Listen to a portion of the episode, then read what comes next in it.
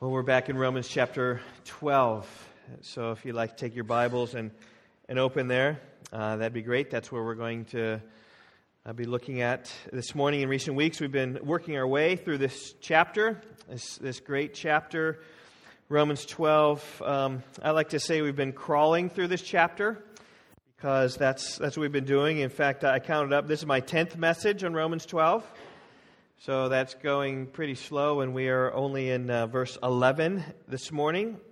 I anticipate another six to eight messages or so from this chapter. Now, the reason why we've gone so slow is really because of the, the density of the chapter.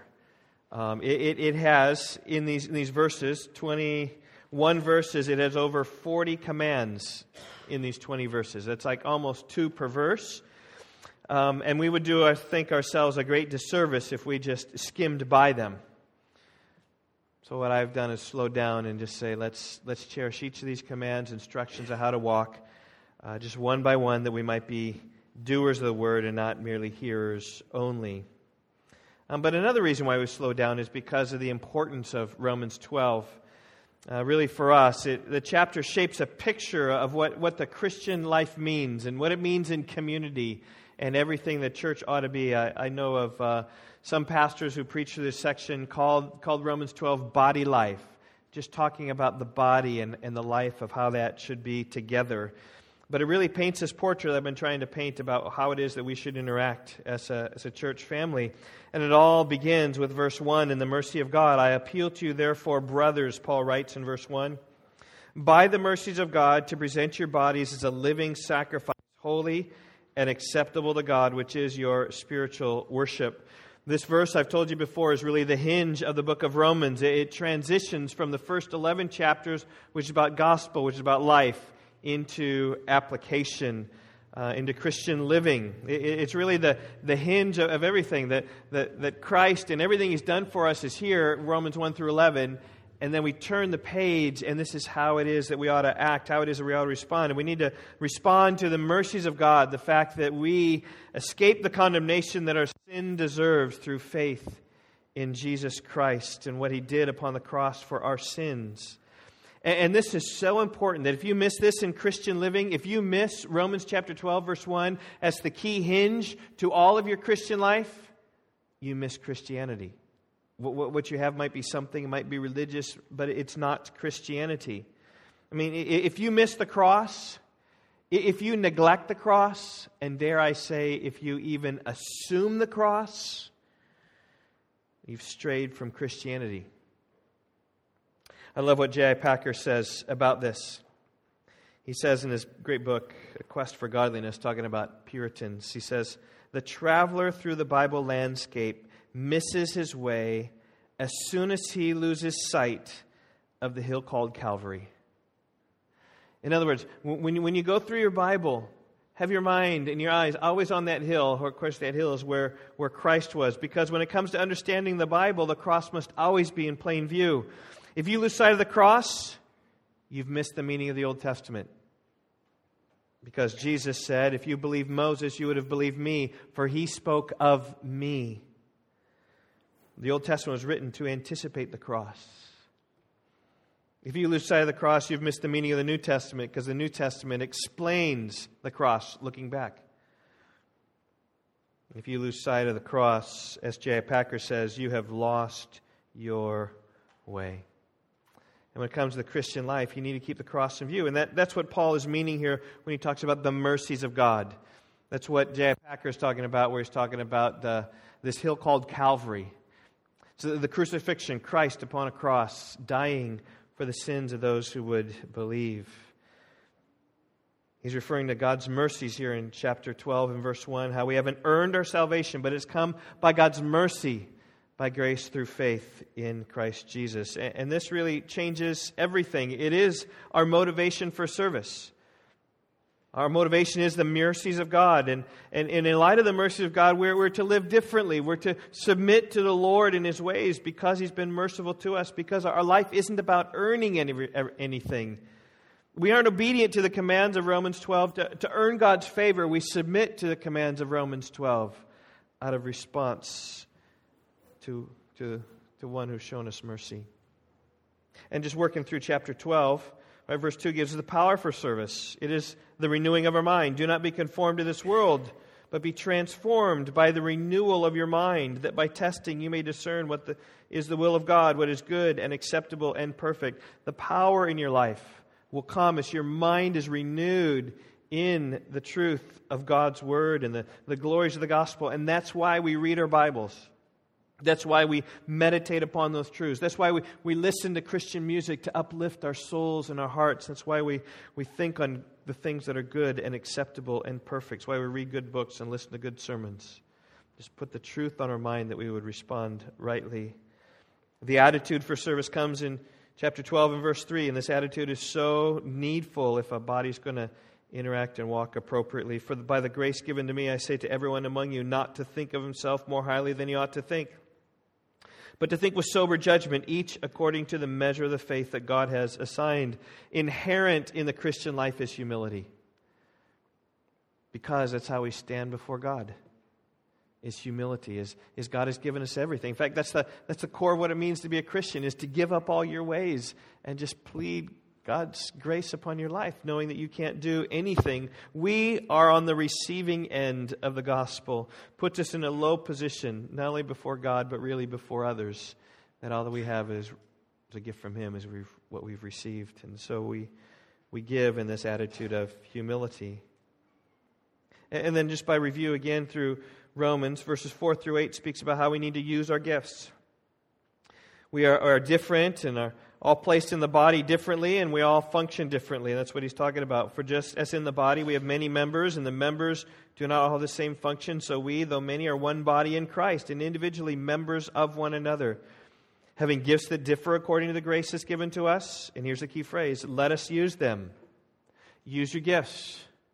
It's the core idea of that. And if your gifts are in prophecy, use them in proportion to your faith. If your gifts are in service, then use your gifts in serving. If your gifts are in teaching, then use your gifts in teaching. If your gift is in exhortation, then exhort. The one who contributes with generosity, the one who leads with zeal, the one who does acts of mercy with cheerfulness. Now, some of us have speaking gifts, some of us have serving gifts, some of us have ability to exhort, some of us have means to give. We all have the ability, some of us have abilities to lead. We're called to use our gifts it's going to look differently. As, as, as, a hand is different than a foot, different than an eye, different than an ear, different than a nose. Your gifts are going to be different. What you're going to use are going to be different, but we're called to use them.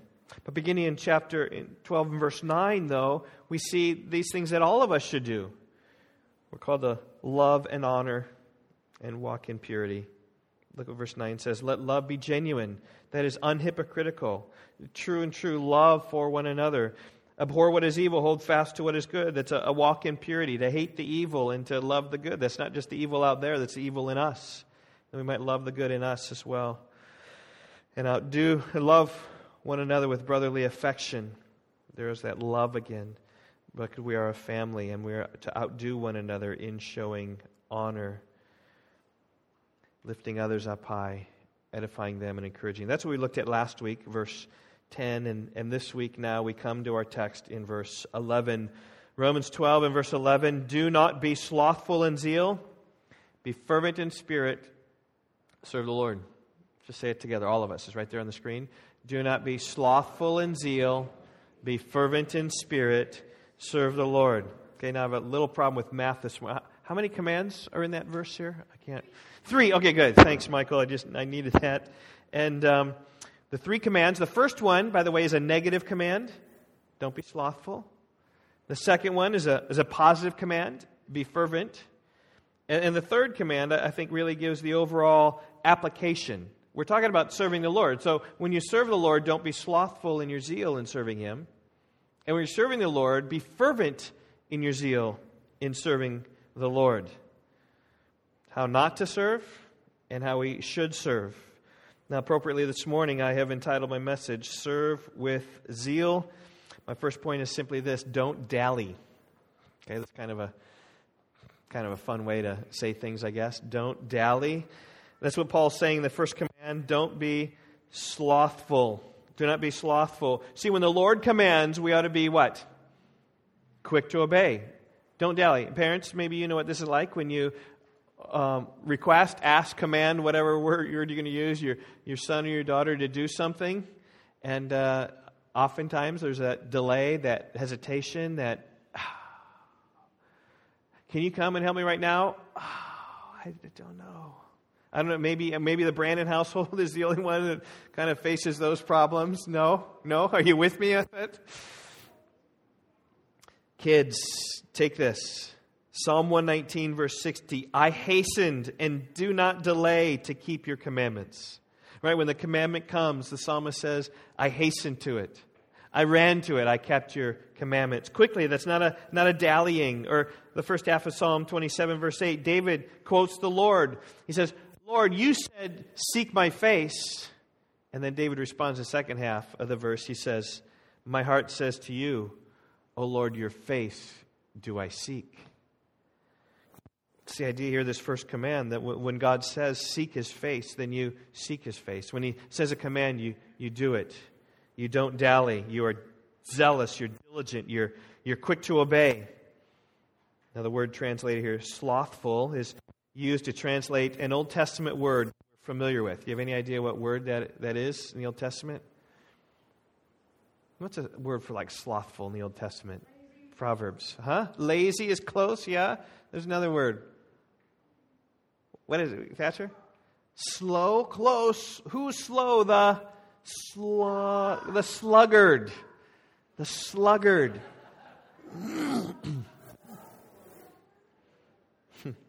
It's a word often used for the lazy man in Proverbs, right? Nathan, you're exactly right. The lazy man in Proverbs is the sluggard. He's the one that, that lies on his bed. As a door on its hinges, so does a sluggard on his bed.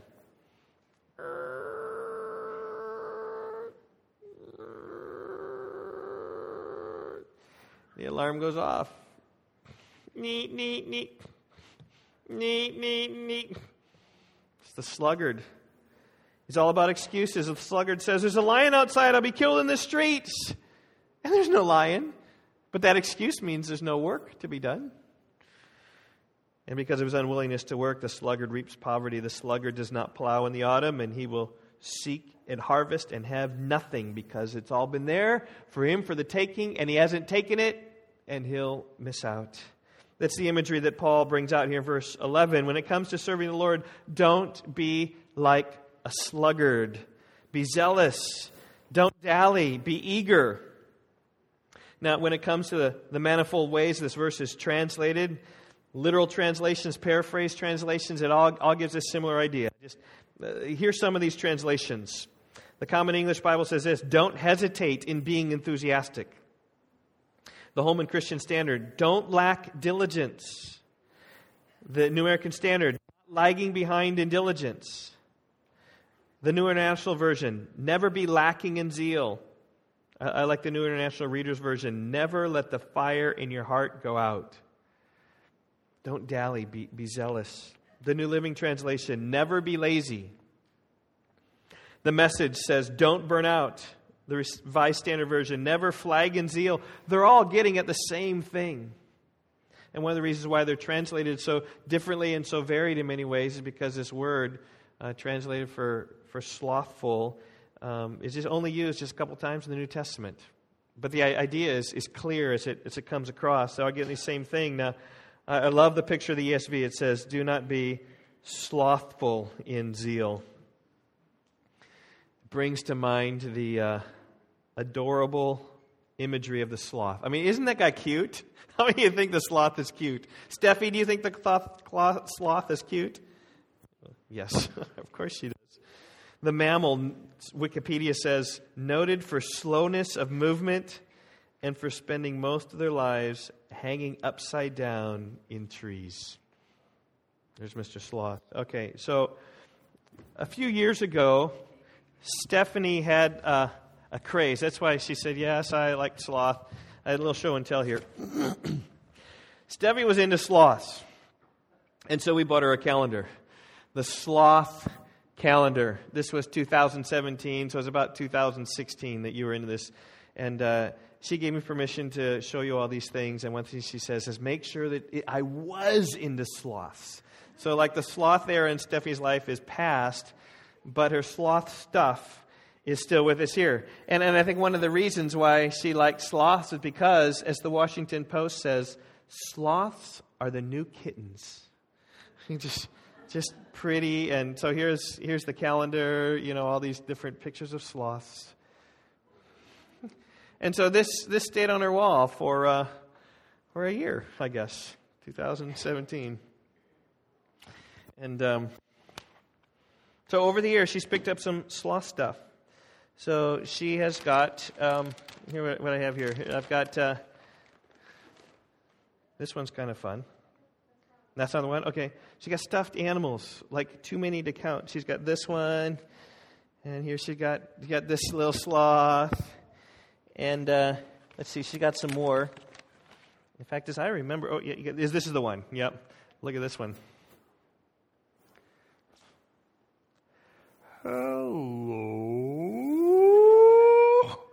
She got that one, and she got this one, and I. You got some Beanie Babies, right? Here's the Beanie Babies. You know, you know what this Beanie Baby's name is?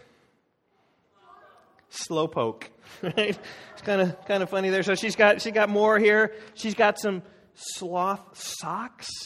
Right? They got little sloths on them. She's got a. She's got a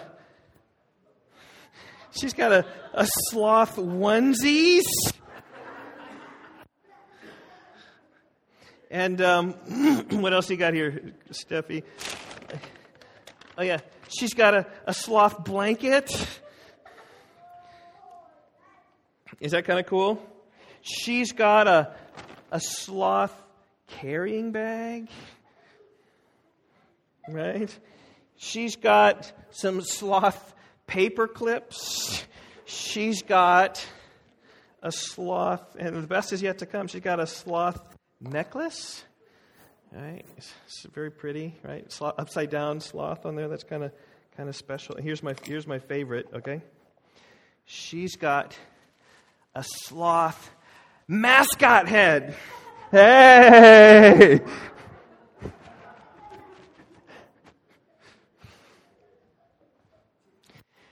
And um, she doesn't have all her sloth stuff. She said, Dad, I want to show you, but I my sister stole some of my sloth stuff. Hannah's off at college at Jackson Hole, Wyoming, and she's got her sloth running team sweatshirt. I'm not sure. Can you, can you read what it says? A sloth running team. It says there? Let's nap instead, is, is what it's saying. Okay, so when it comes to serving the Lord, right, this is a negative illustration. We should not be like sloths. We ought not to hang upside down in trees all day long. Instead, we ought to be zealous for the Lord. You know, we ought to be like Stephanie, who was zealous in gathering together sloth stuff. Sloths are on her mind. She's creative thinking about things that she can think about sloth. She gathered all her sloth stuff, is what I'm calling it. But likewise, when it comes to Christian life, we should gather together all the Lord's stuff. I mean, what I'm meaning by that is, is gathering the stuff that would help us to think about, meditate about the Lord's business. We ought to gather together Christian books to inform us. We ought to gather together Christian calendars to inspire us. We ought to gather, we ought to listen to Christian music to uplift us and listen to Christian teachers to guide us. Maybe missionary pamphlets you put on the, your refrigerator, church pictures that you put on your refrigerator so as to remember to pray for us. These things should all be used just to, to press us to be industrious when it comes to the service of the Lord. We should serve with zeal. And maybe you remember, maybe this probably just passed you by last week. I know it did me until this week. Remember when Paul was commending all the people in chapter 16 of Romans? Maybe it passed by your notice that he commended particularly the hard workers. Uh, chapter 16, verse 3 Greet Prisca and Aquila, my fellow workers in Christ Jesus. Or, or, or verse 6 Greet Mary, who has worked hard for us. Or chapter 16 and verse 9 greet Urbanus, our fellow worker in Christ. Or verse 12 Greet those workers in the Lord, Tryphaena and Tryphosa. Greet the beloved Persis, who has worked hard in the Lord. See, when it comes to serving in the Lord, He wants us to be fervent, He wants us to be hardworking, and He wants us to be zealous about our business. Remember the parable of the talents that, that Jesus told in Matthew 25?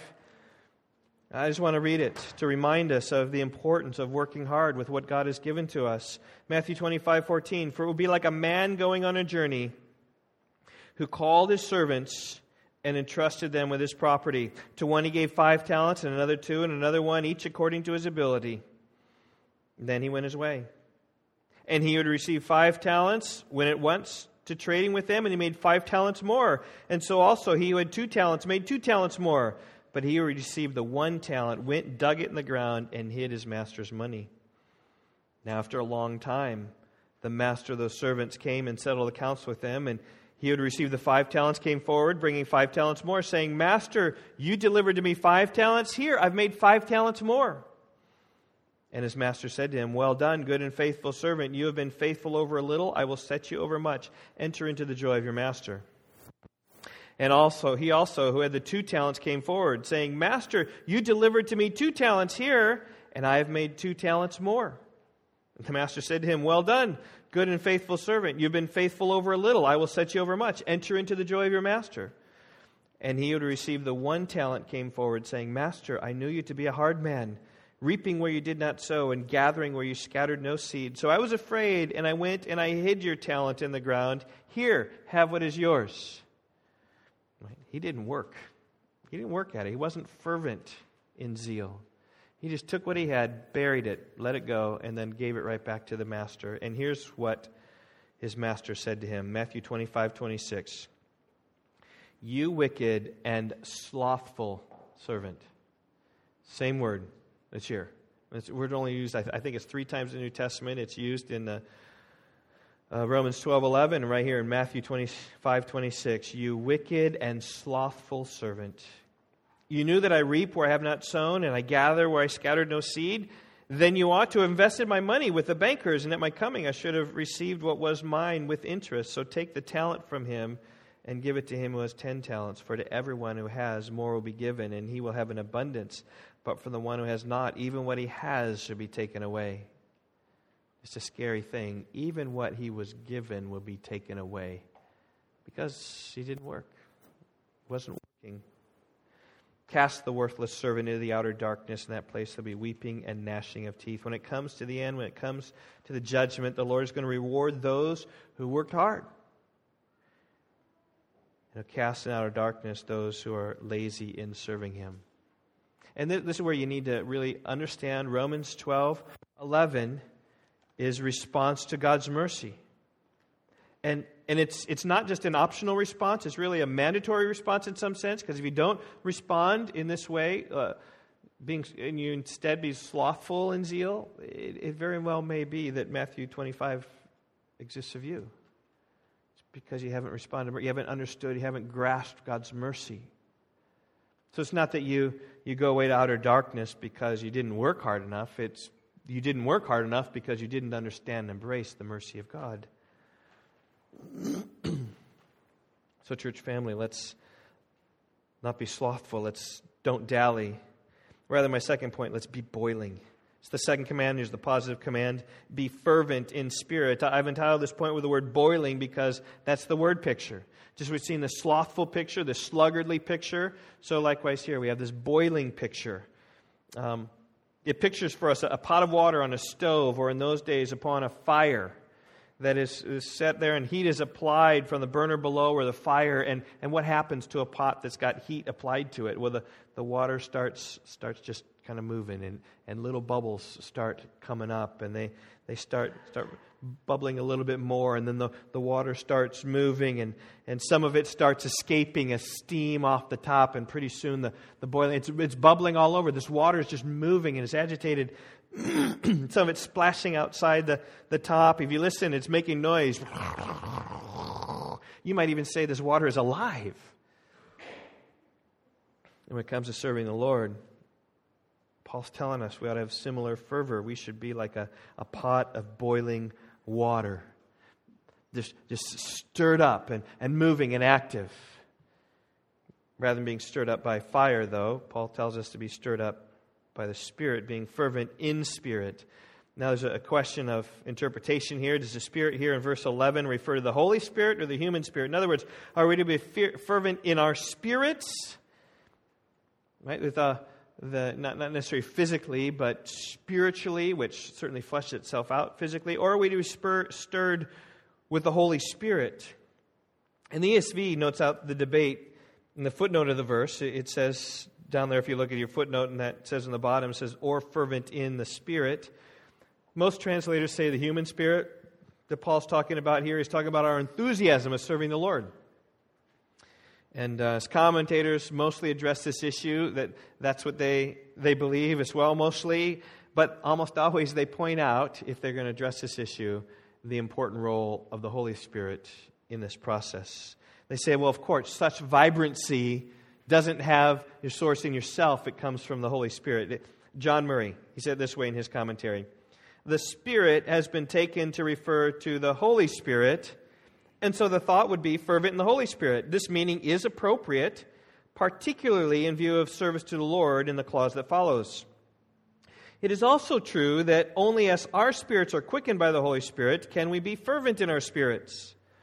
And although the term Spirit is the personal name of the Holy Spirit and occurs frequently with this denotation, it also designates the human spirit and occurs often in Paul's epistles in the sense since this reference to the human spirit is appropriate here, it's not necessary to refer it to the Holy Spirit. That's a lot of double talk in some regards, but he just says, you know, it is your human spirit, but the divine spirit, the Spirit of God, has to be there, and that's present as well. None of them in of themselves are, are incorrect, but it's talking about the, the same thing. James Montgomery Boice says, says uh, the same thing. He says this probably refers not to the Holy Spirit, but to a personality that radiates the presence of Jesus Christ. On the other hand, this does not happen apart from the Holy Spirit, and in this sense, the translation of Spirit, capital S, is not wrong. Boice then goes on to quote Donald Grey Barnhouse which brings us back to the gospel. That's why I want to quote this. He says, The glow of the Spirit is the warmth of the soul touched by the love of Christ. It cannot exist apart from the knowledge that we have been loved, that Christ gave himself for our sins, that we've been redeemed, that the Holy Spirit has come to dwell in our heart. Such knowledge causes us to yield in full surrender to Him as Lord of all. The Holy Spirit, who dwells in all believers, will glow through those who allow Him to fill and direct our lives. And see how true that is. It's the, it's the fire of the, the Holy Spirit that ignites our, our spirits to serve the Lord with, with zeal. and Paul's admonition here isn't it an admonition really to, to stir fire within ourselves as if it comes by our own strength. Rather, our spirits will be enlivened when the Holy Spirit comes in and quickens us and stirs us. I don't think it's an accident that when the Holy Spirit came at Pentecost upon the believers there, the event was described as a mighty rushing wind. It was tongues of fire resting upon people in the room. It was the Holy Spirit coming with this, this fire, this zeal, this passion. And, and these words conjure up visions of a passion and, and zeal. And these people, Pentecost, went out to, and changed the world. Um, a great biblical picture of this is Apollos. Acts chapter 18 and verse 24 describes him as a Jew, a native of Alexandria, an eloquent man, competent in the scriptures. And when it came to preaching, he was fervent in spirit. So just, just picture a preacher, fervent in spirit.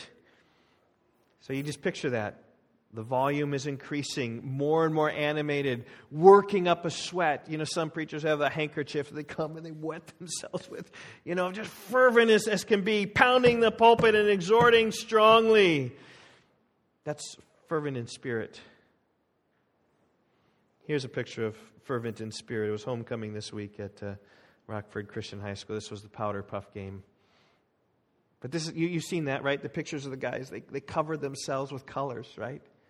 And, and they go out, and they're just, they're just passionate uh, about cheering for their team. You think about Stephanie or whatever in the crowd of the homecoming game, what are they going to be like? They're going to be going nuts. They're going to be going crazy, rooting for their teams.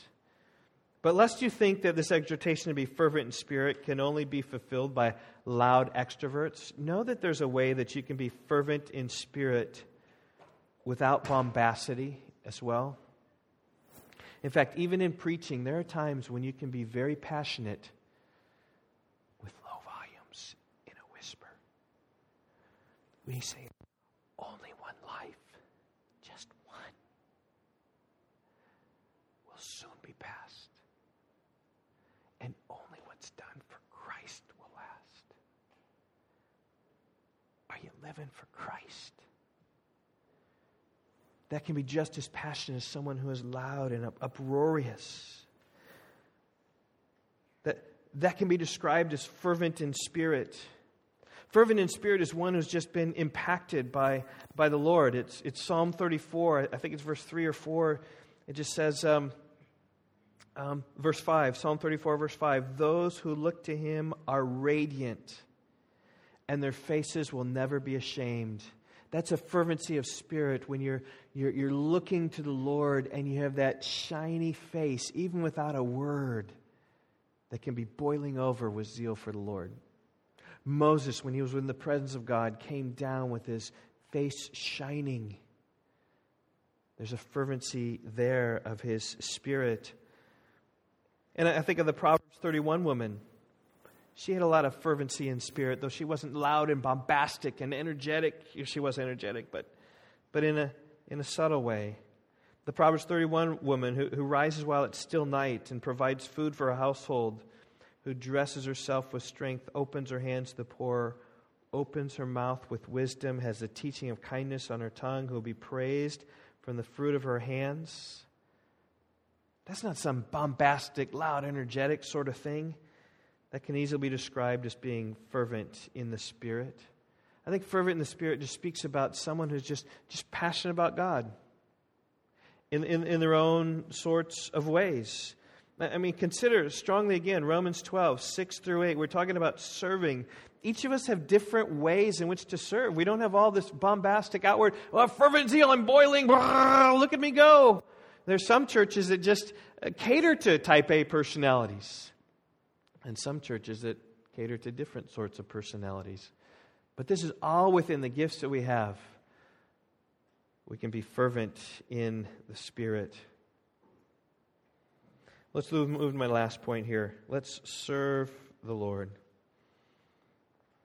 Verse 11 says, Do not be slothful in zeal, be fervent in spirit, serve the Lord. Simply, my question to you is Are you serving the Lord? Are you serving the Lord?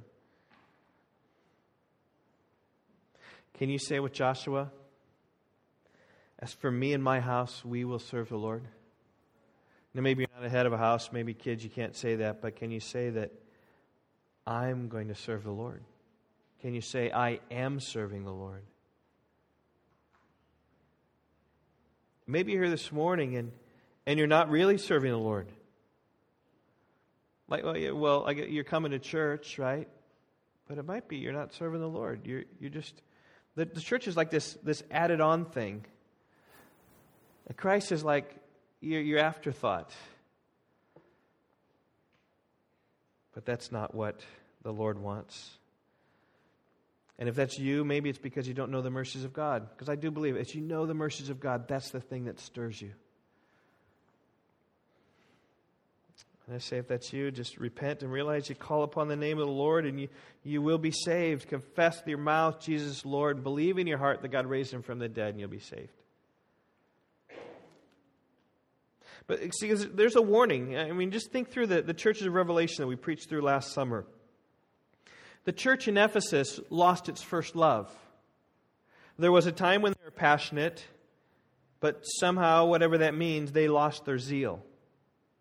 And the church still existed. There still was this gathering of people. There still was an identification of people, but their love, whether it's a love for God, a love for others, a love for evangelism, a love for those outside, whatever, they just waned. And they were not in a good shape. We said, Repent lest you lose your lampstand. They were still a church, they were still there, but they were lacking the love. And I think that they weren't boiling and they were dallying and how easy that can be us. Or consider the church in Sardis. They had a reputation of being alive, but they were dead. Jesus says, Awake, wake up, and strengthen the things that remain. Get going, right? He's saying, boiling, don't dally, be about it. And again, there's a church that had gathered that has a name that they're alive, but they're really dead. That's why these churches in Revelation are particular warnings to us. The, the church in Laodicea was lukewarm, uh, on the fence, useless. There's useless to the Lord. And again, there was a gathered group of people who were there. These were church people who weren't stirring in their hearts, boiling, serving the Lord. Other things, it seems, captured their interest. They were churches naming the name of Christ. All had started well. The preaching of the gospel. Maybe these were second generation churches. I'm not. I'm not sure. Maybe there are people who who believed, uh, but sorta, and kind of were drifting and kind of coasting along. Their interests wane. Well, let me just ask you. Say, okay, am I serving the Lord? I just say, what's your passion? Like, like, do you have a passion to serve the Lord? I mean, over the years, I've learned this about people. All you got to do is just start talking to people, ask just a few questions, and be quiet. Let them talk. And you know what they talk about? Their passions. What it is that they're into. What they like most.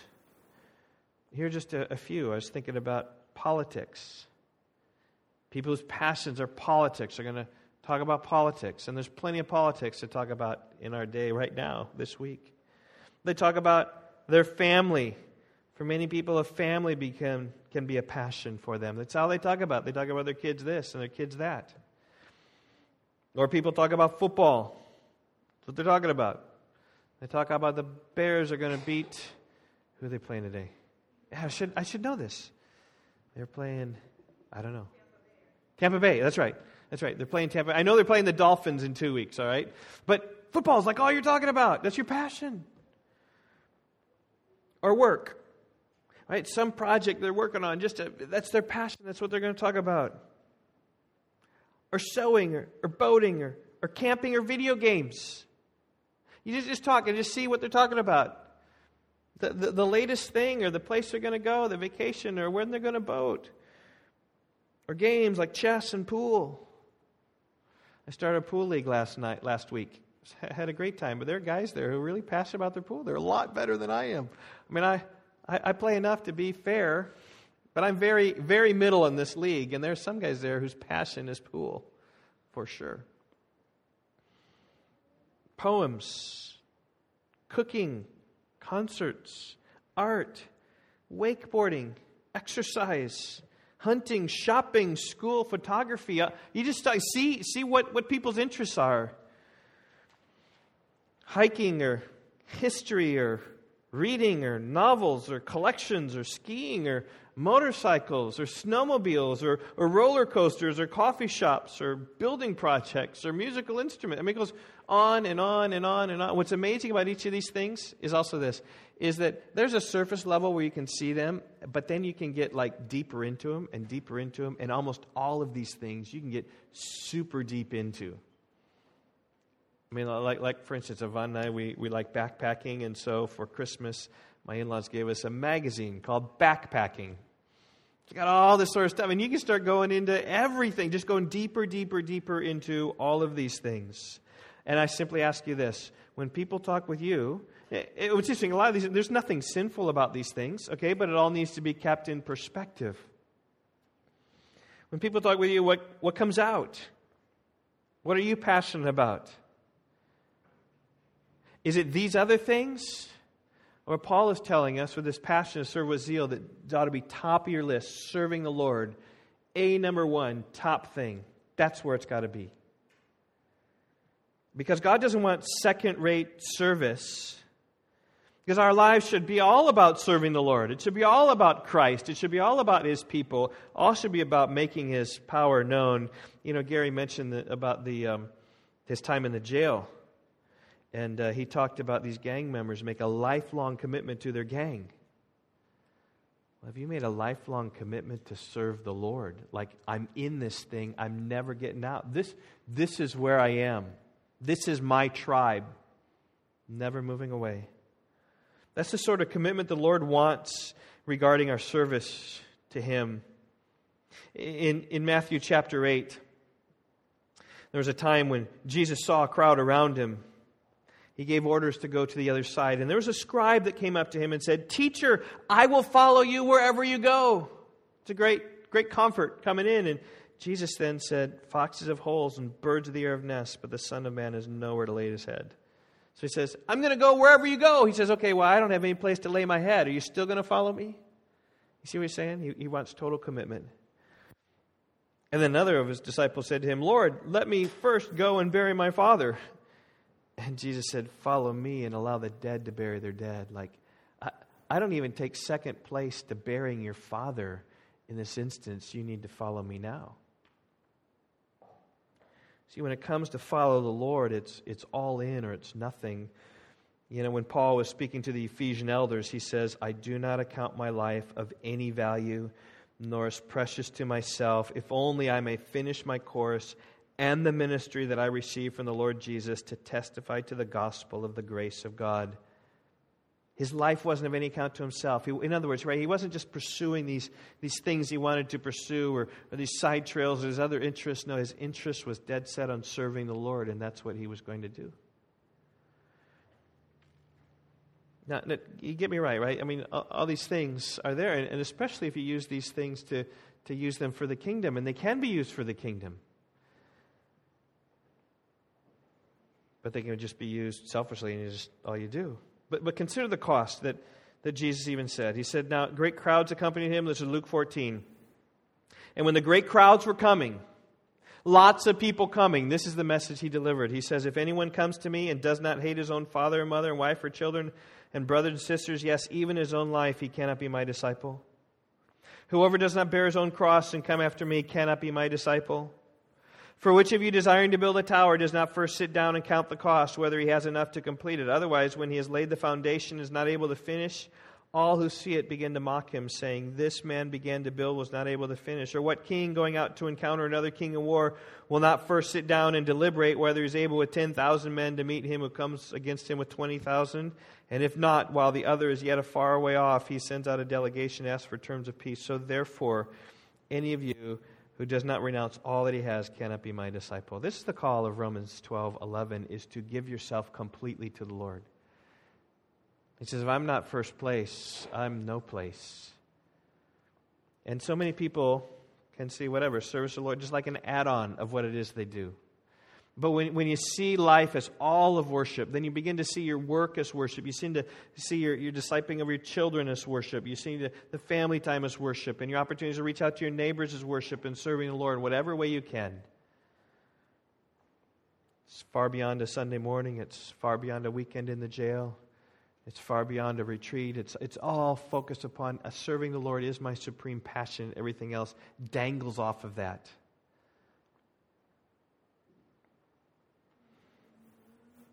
In the way that God has gifted you. Romans 12, 6 through 8. God's gifted you in, in a way. Are you using that gift in the way He's gifted you? So maybe here today and not serving the Lord, call you to repent. Maybe you've got some looking layer, onion, it just looks like you are. I just say, no, serve the Lord deeply. Maybe that you're serving the Lord, but yet you're growing weary in the work. Brian read 1 Corinthians 15, the very uh, 50 to 58, the very last verse. He read, I just want to repeat again, therefore, my beloved brothers, be steadfast, immovable, always abounding in the work of the Lord, knowing that in the Lord your, your labor is not in vain. Just brothers, just be steadfast, be immovable, always be abounding in the work of the Lord, always be abounding in your service with zeal. Paul told those in Galatia, Let us not grow weary of doing good, for in due season we shall reap if we do not give up. So then, as we have opportunity, let us do good to everyone, especially to those who are the household of faith. He says, Don't give up. You'll reap what you sow. Press on. Keep going. There's a time of harvest. So continue to go and serve the Lord. I love the hymn. That's what I'm going to close with. Right? I've had three points in the poem. It's like the perfect sermon, right? Horatius Bonar wrote this hymn. Maybe some of you know it. Go labor on is the, the title of this hymn. I, I'll just read a few of these stanzas. Go labor on, spend and be spent, thy joy to do the Father's will. It is the way the Master went. Should not the servant tread it still? Go labor on, tis not for naught. Thy earthly loss is heavenly gain. Men heed thee, love thee, praise thee not. The Master praises what are men. Go labor on, your hands are weak, your knees are faint, your souls cast down. Yet falter not, the prize you seek is near a kingdom and a crown. Go labor on while it is day. The world's dark night is hastening on. Speed, speed thy work, cast sloth away.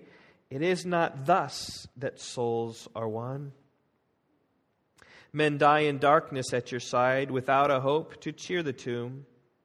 Take up the torch and wave it wide, the torch that lights time's thickest gloom. Press on, faint not, keep watch and pray. Be wise, the erring soul to win. Go forth into the world's highway.